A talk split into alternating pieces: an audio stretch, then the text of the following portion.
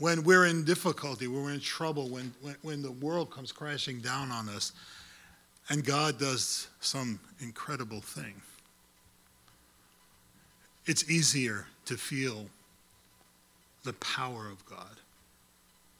But can we feel that power all the time? That's what I want to know. Do we have the power to feel it all the time, to recognize the relentless love of God? Yeshua tells the tale of a young boy who decides to take his father's inheritance and squander it away. And he runs off and he, he does some debauched life. And he recognizes after it's all over and done that, boy, he was better off being a slave of his father than the fool that he had been. And seeking hope and at least some kind of life, returns to the father. As we all know the story of the prodigal son, the father is waiting to receive him. Another demonstration of the power of God's love that when we need Him the most, not only when we need Him the most, but when we, uh, recognizing that we have Him all the time, can lift our lives to a new level of existence. Why do we need to wait for the trouble, I wonder, before we feel the power of God? I'm going to hope this works. Yeah? So I want to share some things with you. Excuse me. I want that. Oh, now. So let me. How about some help from up there? First slide. Heck with that. The first one. Eh, you're not going to help me, are you? we really do need to get a booster on this thing. You don't like me. I'm through with the slides. I'm done. I'm over. Heck with those things. Oh boy. Okay. You know, it begins with our choice to serve. Our choice to recognize Messiah Yeshua for who he truly is. You know, there's this moment in Mark chapter 8. You can read it there on the screen. It says, Yeshua went out along with his disciples to the village of Caesarea Philippi, and on the way he questioned his disciples, saying to them, Who do people say that I am. You see, we have to know who we think Yeshua is. And I don't think we know half the time. You know, he's, uh, is he God? He's the Son of God? Is he, you know, uh, a knight in shining armor? Is he uh, a magician? Is he, what is he? Is he someone we call upon in distress in our lives? Or is he our constant companion? Is he the one who is with us all the time? Do we know him in this intimate way? This is the question that I think we Yeshua was driving at when he spoke to his disciples. You know, here I have, i have been with you for however long, take your guess, if three years, two years, one year, whoever knows for, for however long that, that, that who am I to you? Have you ever asked that question of someone you love? You know, you get in one of those moments, intimate moments with somebody, and you say, who, you, who am I to you? You know, I've been married for 42 years. Who am I to my wife, I wonder? I don't know, I suppose over those 42 years it's changed you know. But isn't it's it's a it's a it's an interesting question. Who am I to you? I might be able to say that to all of you. Who am I to you? Sometimes I wonder if I'm not, you know, you know, a cur, a dog you kick around, or. But then again, there are plenty of times when I get nice things said about me. So I mean, know. So sometimes I'm a, I'm a good guy, and sometimes I'm not so good. Believe me, that has happened. I've been called. Uh, a king and Satan in the same month by the same people. So you never know. But who is Messiah Yeshua to us? Is he that one who is constantly with us? not just in the difficult times, not just in the times when we feel need, when we feel courageous about it, when we're ready to talk about it, when we, uh, or when we feel we need what we need. We always want God our own way, you know. Yeshua, he needs to be what I need him to be. Have you ever heard, have you ever felt that way? He needs to be what I want him to be. Not what he is, not who he is. You remember Peter's uh, words here at this point. You know, Yeshua, after he declares Yeshua to be the Son of God, Yeshua says, Well, now the Son of Man must go to Jerusalem and suffer at the hands of evil men and be crucified, you know. And Peter immediately says, No, no, that's not going to happen. And Yeshua's words to him are very harsh Get behind me, Satan. I am not who you want me to be. I am who I am. Can you accept that? Can you follow me, even though I am not what you want me to be? Or John's followers, who, after John was imprisoned, come to Yeshua and they say, Listen, Yeshua, uh, are you the one? John sent us to you because he's a little worried because, like, he's in prison and, you know, might get his head cut off. Are you the one that's uh, supposed to be Uh, coming, or is there somebody else we're supposed to look for? Because I'd like to get out of jail. And Yeshua said, You go back and you tell John what's happening. That the blind are seeing, the lame walk, and the good news is being preached. Blessed is he who doesn't stumble over what he wants me to be, but rather who I am. Can we receive Messiah Yeshua that way? You see, the children of Israel had to learn that God was God. When they learn that lesson, then the Shekinah can come and indwell the people of Israel. Same for us. If we want Messiah Yeshua, we have to receive him for who he is, not what we want him to be. It's not about a smooch, you know, session with Yeshua in the corner somewhere. It's about recognizing the Son of God. And not only when it's convenient. Dietrich Bonhoeffer, some of you may know who he was. He was a, a Lutheran priest. what do they call them in that?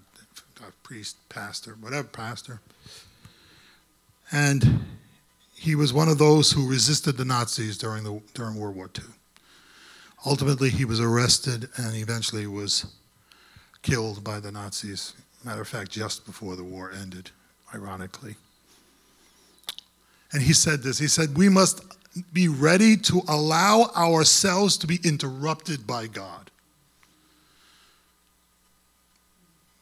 He could have sat there and just collaborated with the Nazis. It had been all right for him and for his folk. But he had to do what was right in the face of all that wrong. It was inconvenient, but he had to follow the Messiah Yeshua. Today we have to follow the Messiah Yeshua wherever he leads us. And even if it means costing us something, can we do that? It's a choice to serve the Messiah. It's a choice to serve him, not ourselves by what we make him into. I know it's hard. And just as Bonhoeffer chose not to deny Yeshua, we remember the incident of Peter and Yeshua. Yeshua is arrested, and Peter goes off to see what's going to happen. But he stands at a distance. We're told that three times people said, accused him, and said, you, you were with that guy. And ultimately, Peter denies him. It says, Peter remembered how Yeshua had made the remark to him before the rooster crows twice, you'll deny me three times. And he began to weep. Sometimes we determine that the cost of discipleship is too high. Have you ever done that? You see, I think the children of Israel in the desert must have decided that the, that the choice, uh, that the decision to be, have been chosen was more than they wanted to bear.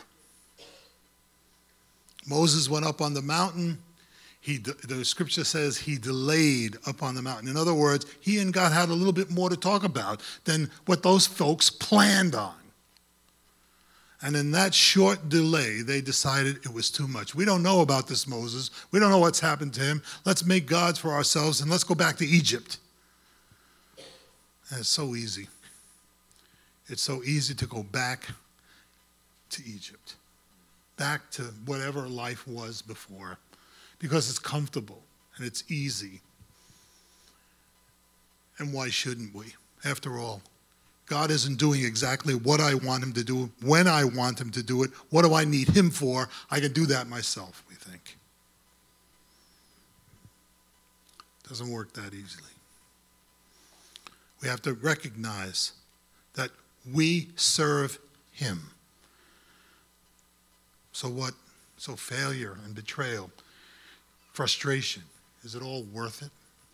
Was it worth it to Peter in the end?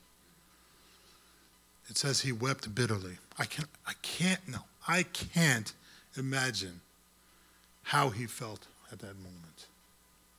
Crushed and defeated after all those years with the, with the Messiah, this man who is not only the Son of God to him, but was his friend, his companion,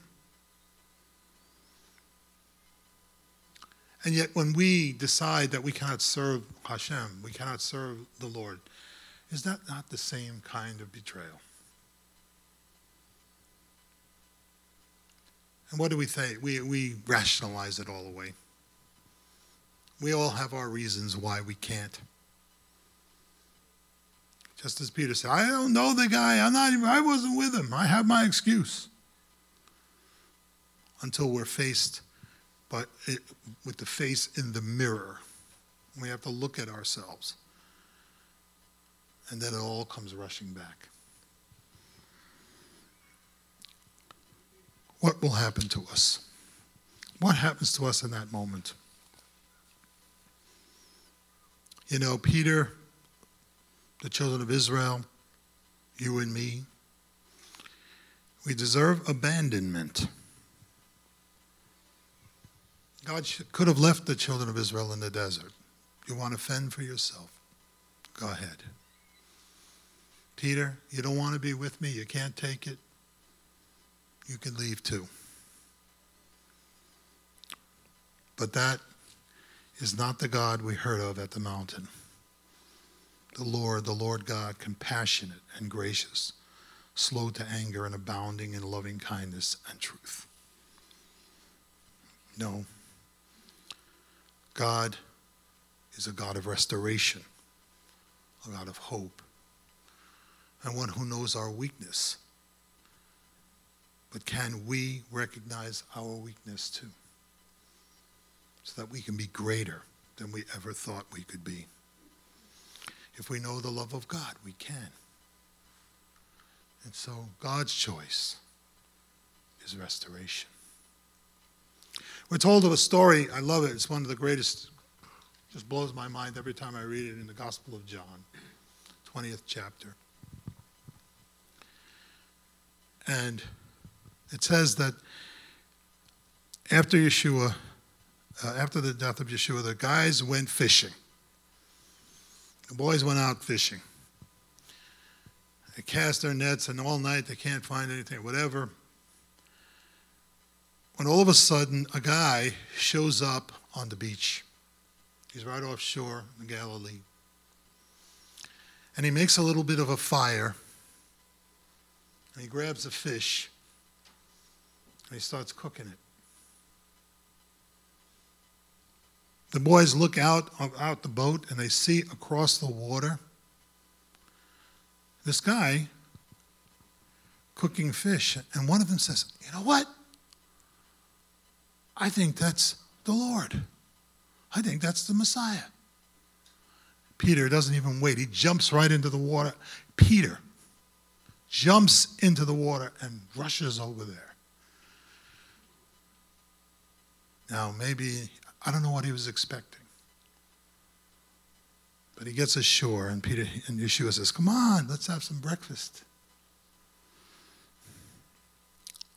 Let's have breakfast. It says in John 21, it says, So when they had finished breakfast, Yeshua said to Simon, Simon, son of John, do you love me more than these? Not, you know, Simon, you screwed up. I thought you were tougher than that. You're a punk. Get away from me. Let me get one of the other ones. Maybe, maybe Matthew. Maybe Bartholomew. Maybe one of those guys. Not you. No. Yeshua says, Do you love me, man? Then feed my sheep. You know, this is our work to feed the sheep of God. Despite our failures, despite the fact that we are weak, what we need to know is that Messiah is always with us and we have the strength to do greater things than we ever thought we could. We're not just schleps. We are people of God, and the power is in us despite what may be lacking in our flesh. You know, another uh, hero of mine, I forgot to show you that, but there it is. Let get to the next one. Is this guy. I don't know how many of you know him. This is a man named Jim Elliot.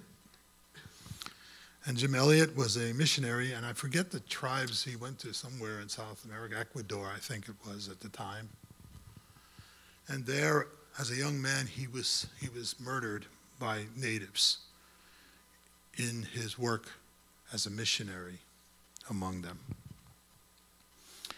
He's credited with saying some really wonderful things like, uh, one is no fool who does not, uh, what is it, doesn't, uh, doesn't strive for what he cannot keep to, to, to, lose what he cannot lose or something I, I'm sorry, I forget the quote, I'm not smart getting older, my brain doesn't work as well. But he said this, he also said this about all of us imperfect vessels that can be used by God. He said, It makes me boil when I think of the power we profess and the utter impotency of our action.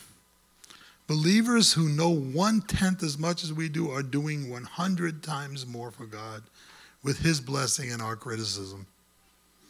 Oh, if I could write it, preach it, say it, paint it, anything at all, if only God's power would become known among us. Jim Elliot knows that this is about doing.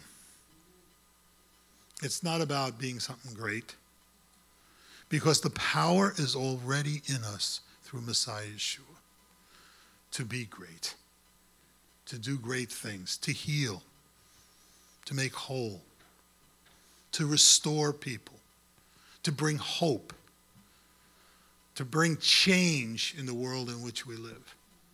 Instead of whining and complaining about the fact that the world has to change, we need to change it. You see? And every one of us has the power to do it. Call somebody this week, encourage them, pray with somebody this week. Make something happen because God has already given us the power, just as He gave the children of Israel the power in the desert to be great. When we do that, then the presence of God truly dwells in us. Let's do that. One last slide for you. It tells us in 2 Corinthians, therefore, if any man is in Messiah, he is a new creature. The old things have passed away, and behold, new things have come. So let's be reconciled to God. Let's recognize Him for who He is, so that He might be all that we need every single day. Let's all say, Amen. Lord our God, we, we bless you and we praise you, for you are our God. And you dwell with us as you did in the Mishkan of old, you dwell now in the hearts of all of your people. In the letter to the Ephesians in chapter 2, the apostle reminds us that we are now being built together into the dwelling place of God in the Spirit. Our Holy One, way we recognize that power every single day, even in the most mundane of things, in the ordinary of life, so that we might have, we might transform the ordinary into the holy wherever we are.